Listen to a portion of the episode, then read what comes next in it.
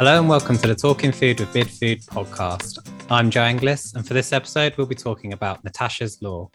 Following the tragic passing of Natasha Ednan Laperouse, who suffered a fatal allergic reaction to a sandwich in 2016, Natasha's family have been campaigning for greater transparency surrounding labelling requirements. From October 2021, the outcome of their campaigning will come into force under Natasha's Law, which is a new food labelling legislation the impending law will mean that businesses must label all foods prepackaged for direct sale with a full list of ingredients, including emphasized allergens to consumers. To co host this rather complex episode with me, I'm delighted to be joined by Natalie Bantz, who is leading our communications out to customers around the subject. Welcome to the podcast for the first time, Natalie. Thanks, Joe. Thanks for having me. No problem at all, Natalie. So, could you give um, the audience a bit of a background on your role and what you've been working on to support our customers best prepare for the new legislation? Yeah, of course. So, I'm the Senior PR and External Communications Manager here at Bidfood. My role is basically above and beyond what it says on the tin to protect and maintain the reputation of the business and essentially act as Bidfood's guardian of external content it's a very fast paced role, but an incredibly rewarding one. In regards to Natasha's Law, I've been leading the communications plan, working closely alongside our experts to provide information and advice to our customers ahead of the changes. We've had some great success so far with our webinar series, which we partnered with UK Hospitality on. We're soon to be uploading our Making Sense of Natasha's Law Guide, which will be available on our website. And now this very exciting podcast with you all. That's great. Thank you, Natalie. And who will be talking to in this episode? So we'll be joined by Samantha Elliott, who is Bidfood's nutrition and allergen manager. I know you've had her on a few podcasts already. Um, and then we'll be joined by Jim Cathcart, who is policy director at UK Hospitality and specialises in issues and legislation relevant to the industry.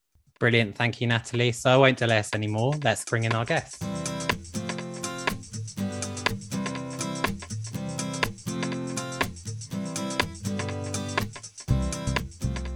So, our first guest joining us in this episode is Samantha Elliott. Welcome back to the podcast, Sam.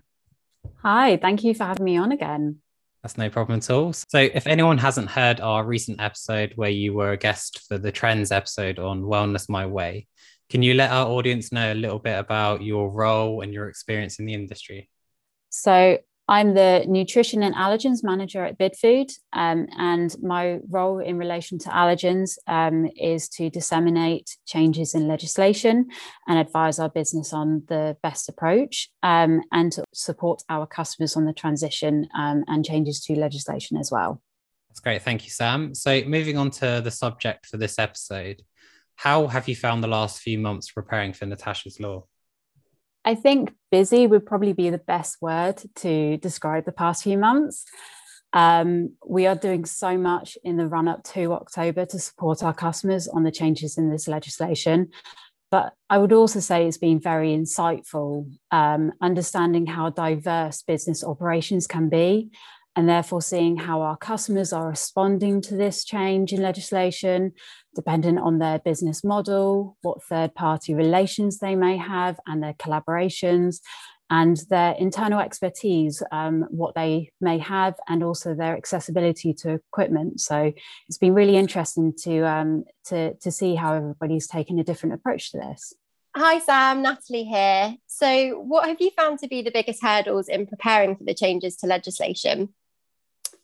I wouldn't necessarily call this a hurdle, but definitely our biggest priority as a wholesaler has been the management of supply chain information. The requirements for Natasha's law means that food operators at the end of the supply chain have to act in a sense like manufacturers by producing a similar label that has a full ingredients list declaration with emphasized allergens. However, food operators and wholesalers are not the owners of the product recipes, the manufacturers are. Um, and our focus has been to ensure this transmission of data from manufacturers is as robust as it can be. And we are doing everything that we can to support our customers to manage this change too. And it is very important when data isn't fixed it's live and always changing, as at any point in time, manufacturers can change their recipes or the production sites that they're using, all the raw materials uh, that they are using. And all of this could cause the product's ingredients list and allergen information to change. Our customer base, like I've mentioned, is very diverse. So everyone will be managing this differently using different software or no software in some circumstances. So it's meant it's it's very complex. Uh, this legislation is very complex. Uh, and so there's not one solution to manage this. So it's about how we're adapting and how we can best support the diversity in our customers. Sounds really interesting and very, very busy and challenging time for you. But of course, there must be some opportunities here too. What have you found those to be? I'd say collaboration across the supply chain has been really big. Uh, the sharing of best practice for all of the webinars and the guidance that has been produced in the past few years. And I'd say it's bringing the supply chain together in a way that it hasn't done before. There is more engagement, systems are improving to meet this change and be more efficient, as we'll have to work together to achieve this change in legislation. The onus is not just on one individual. Um, and we are in discussions with a lot of different businesses in the supply chain, whether they are suppliers, our customers, third party software providers who we either feed our product data to on a daily basis or are working to achieve this with them. Um, and we also have been engaging with printing solution providers too. So there's been a lot of collaboration through this. So it's obviously been quite a turbulent time for the industry over the last few months, especially for operators. Uh, and Natasha's law is obviously going to impact a huge proportion of them and could cause more challenges too. I know that we've worked quite closely on elements of how we can help to prepare customers ahead of the rollout of Natasha's law, but what tools and support do Bidfood have on offer? So, Firstly, we have an allergen management working group in Bidfood uh, that meet on a regular basis to review our processes and work together to prepare for Natasha's Law. We've partaken in webinars such as UK Hospitality's one on Natasha's Law. We've been engaging with our suppliers and reminding them of their responsibilities uh, in sharing this product information with us. Um, and we're working with third parties, like I say, on how to share product information, including the allergens and the ingredients list. Um, we, we have also um, got our allergen reports available from the Advice Centre that can provide customers with allergen information for all the products that they get from us. Um, and we have also been building Bidfood Direct My Recipes, our recipe analysis software solution to enable our customers to create recipes which pull together the allergen and nutrition information. Um, and soon we will be releasing the next stage of my recipes, where the ingredients list for a recipe is generated and downloadable to assist customers in making labels for Natasha's Law. And also by September, we'll have our change report available that will identify when there is a change in any product information, um, including the allergen status of a product and the ingredients list. And that will be accessible to all our customers as well if they choose to have it there's so much on offer. It's, it is great to see. So, yes, definitely. In terms of um, the overall feeling within the industry um, towards this legislation change, I mean, we're only a few weeks away now. Do you feel customers, like the overall kind of consensus is that they're feeling more prepared and more confident? It's been a tough year and a half, I'd say, for the hospitality sector. We know that a lot of employees have been put on furlough, at least earlier on in the pandemic, that would have been responsible for managing the change in legislation. And a lot of businesses have not had the same resources as they may have once had to deal with Natasha's law. Um, so these are multiple different factors that make it even more challenging than what it may have been originally. But from speaking to many affected customers, you know that this is at the forefront of their attention and that they are working very hard to make sure that they are prepared for the start of October. Um, so there is a lot of determination, a lot of focus, and a lot of effort being put into this, that's for sure. That's great. Do you have any other advice to offer operators ahead of October? Uh, yes, so I'd say speak to your local enforcement officers if you can. They'll be the ones enforcing this legislation. And so it's important to know if you're meeting their expectations, that you've identified the products that are in scope of this legislation correctly, and that your label designs are meeting the requirements for, um, uh, for this legislation too. I would also say to definitely have trial days before October. There may be something that you've missed that a practice run will pick up. Uh, and this will help you to understand the impact it has on your food service. So, how fluid will your processes be uh, if you're also having to put labels onto certain products? Uh, do your staff feel equipped to make and manage the labels? And how are the changes if there are any changes in product information um, how are they actually being managed on site? Um, and if something goes wrong like a printer being temperamental as technology can always do that um, how will you be able to deal with this on site and what will your approach be? That's great and that was some really useful advice there. So i just want to say thank you so much for joining us in this episode sam. Oh you're very welcome. Thank you for having me. No problem at all Next up, Natalie and I will be joined by Jim Cathcart from UK Hospitality.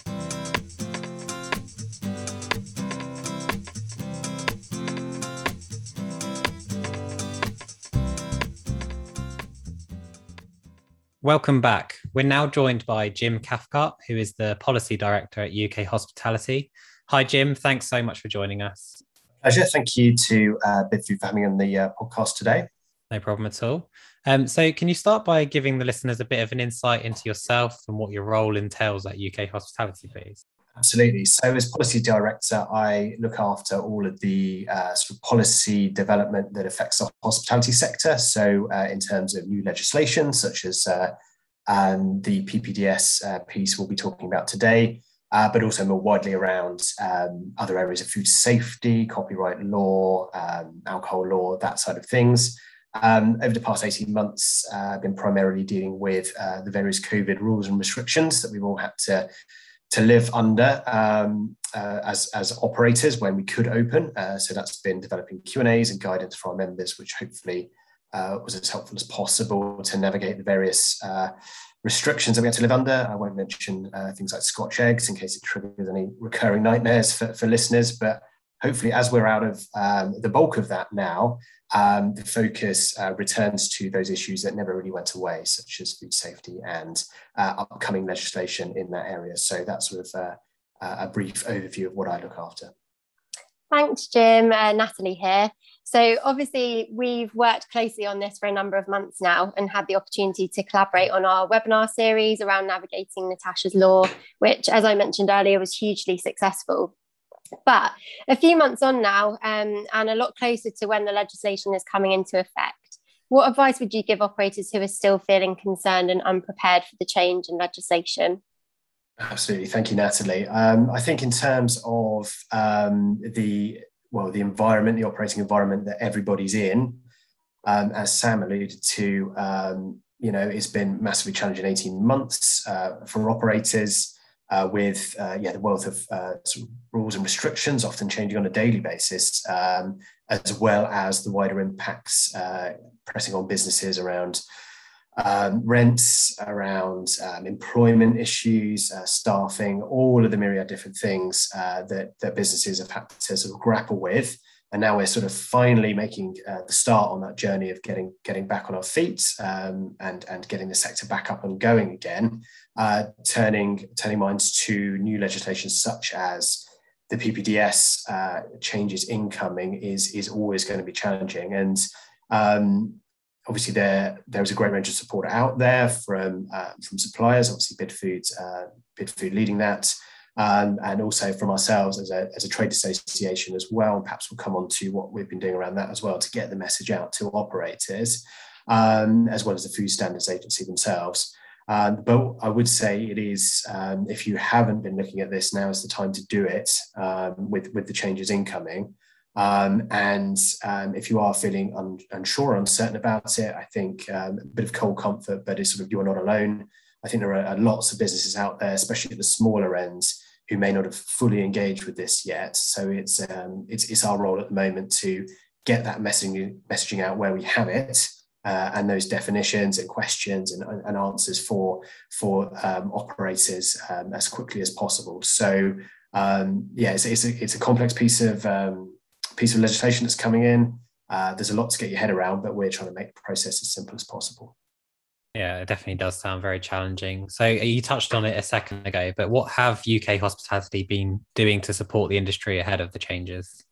Thanks, Joe. So um, a number of things, and I think obviously with COVID dominating everything, quite rightly, um, this piece of legislation has its genesis uh, a few years ago now, as, as we talked about at the start of the, um, of the, of the podcast, and it's been through sort of various iterations. Legislation's been laid pre-COVID on it. Um, discussions had about what is how this will actually work in practice. However, now we're coming to the sharp end um, and again, this is coming from, um, you know, the original legislation was potentially dealing with an issue, or the starting point was an, an issue um, very much around almost sort of pre-pack, a specific type of pre-packaged foods. Um, as we all know, the hospitality sector is massively diverse, and that's a strength in terms of um, what it offers, in terms of um, uh, food and drink to people, and hundreds and, and hundreds of different business models out there and types of operation. And as the legislation sort of went through, and now we're working through sort of the guidance to it, that scope opens up. So there's still a lot of questions we ourselves as a trade body are working through with uh, our members and Food Standards Agency at the moment, just to define what is you know what is a PPDS food, what how does a you know a, a product uh, packaged in a certain way you know if it's wrapped in cling film under a dome on a counter does that come into it or not? So again as we're getting closer to implementation date there are still some key questions that we're trying to get clarity on um, and ahead of implementation coming in because what we really want is uh, a consistent approach to some of these interpretations when it comes to scope and not different areas or different local authorities uh, sort of giving their own views on it that may not be consistent with either central advice or, or what actually the law is as well in our view. So it's about getting as many of those questions um, nailed down now and and answers that sort of work operationally and within the law for hospitality. So when businesses start, uh, you know, to implement this from day one, uh, there's some clarity around scope, but it is it is pretty challenging at the moment. Um, as, as we've touched on, we've done a series of webinars with BidFoods um, around this, uh, with officials as well from the FSA to, to give uh, further insight and guidance. Um, and as UK Hospitality, um, as we get um, new questions in from members, we relay them directly to the FSA to get those answers um, about different types of products where we can and we'll be publishing those uh, in the sort of coming days and weeks um, on a rolling basis. Because as I say, I think in a similar way to some of the COVID uh, legislation was that we had to find our way through, that this is sort of new law. It's not happened before, so there's no precedence to look back on yet. So it's about getting those workable, sensible interpretations out to people as much as possible. So as a trade body, we're we're doing that at the moment for our for our members and also the wider wider sector. That's that's really interesting, Jim, and I think uh, it's it would be good to hear from you. Obviously, you've mentioned there that there are still things that you're working through um, alongside the government um, on behalf of the industry. Is there a nervousness around the fact that there's still there's still some kind of stones that are yet to be unturned, and there's still some information that people are yet kind of desperate to hear, so that they know what to do ahead of October? I think certainly there is um, concern about some of these areas where the scope isn't quite yet defined, or how do we do this, or again that wider communication piece out to certainly smaller um, operators who may not be members of trade bodies, who are not necessarily plugged into the FSA as, as, as many companies are and have information from the likes of UK hospitality in terms of what's happening. So certainly there, I think there's going to be um, an area to sort of look at and, and, and get information out. I think with legislation like this, again, because it is completely new, because, as I say, it sort of started from quite a discrete issue that government were attempting to deal with. And as we move into the, the wider breadth of the, the out of home and hospitality sector, all these different um, permutations and different ways of operating um, are sort of looked at under the sort of um, aegis of what was probably quite a narrow scope to start off with. As that scope widens, there are going to be, you know, areas where we don't have clarity yet. And as I say, we're pushing for as much clarity as we can at the moment. So operators and crucially local authorities as well um, can um, have a set of uh, parameters to work to from day one. I suspect um, there'll be a number of cases as we move into this legislation um, actually being in effect as well that will throw up new areas which haven't even been looked at yet in scope of the guidance. So that's where it's key again, where we come in as a trade body to give advice out to uh, members in the industry, but also that dialogue with local authorities as well um, to ensure that where we're all finding our way through this in the coming months, that we can come to practical and workable solutions where they arise. And again, a light touch approach is, is undertaken, especially as we know hospitality finding its way at the moment after uh, you know the biggest crisis we've ever faced. Yeah, absolutely. Um, and that kind of segues me quite nicely into in, into my final um, question, and that's more around the fact that there were talks at one point that because of the constant challenges that our industry has faced with Brexit, COVID nineteen, um, now a large number of staff shortages across hospitality, that the legislation may actually get pushed back. Is this no longer a possibility? And if not, why have government decided against delaying it? Yeah, obviously this timing is is is pretty terrible. Um, I mean, the the issue that we were facing with is, as I say, this has actually been in train for a number of years now, and actually the legislation and the dates um, the, the, of implementation were in place pre-COVID. At the start of uh, the COVID crisis and throughout, uh, we as a trade body, as well as uh, companies, as well as other stakeholders in the sector, said to government, "Look, you know, look at what's happening here this is something that needs to be needs to be delayed in terms of the implementation costs. Even in our view, even without COVID, the timescales were tight to throw this into the mix, but they wouldn't budge on it, um, unfortunately.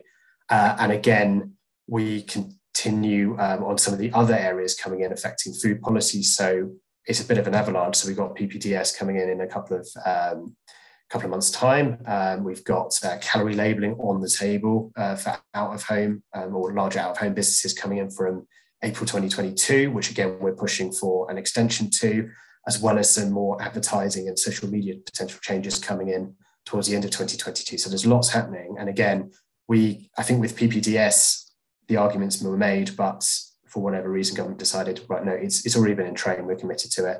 It's happening, unfortunately. But for some of those other areas, we are pushing for that extension uh, for that because, again, that's just burdens and um, administrative uh, issues for operators who, frankly, you know, are just trying to get business back on back on its feet and survive at the moment because we're not out of this yet. Um, I think for for for for a while. So so again, yeah, that was unfortunate. We couldn't get uh, get uh, it changed. I think that's not to say we didn't amend anything. I think in terms of influencing the guidance to make sure the scope of it was as workable for business as possible, we've been doing that and we've made a number of um, uh, number of uh, positive movements there with with the FSA engagement with Scotland as well, because I think that's something not to forget as well that um, uh, Food Standards Scotland are again looking at this as well for Scotland, uh, and again we're engaging with them to ensure that whatever the approach is, it is consistent with England and operators uh, across the UK because what we don't want is two slightly different systems because we've seen how that works or doesn't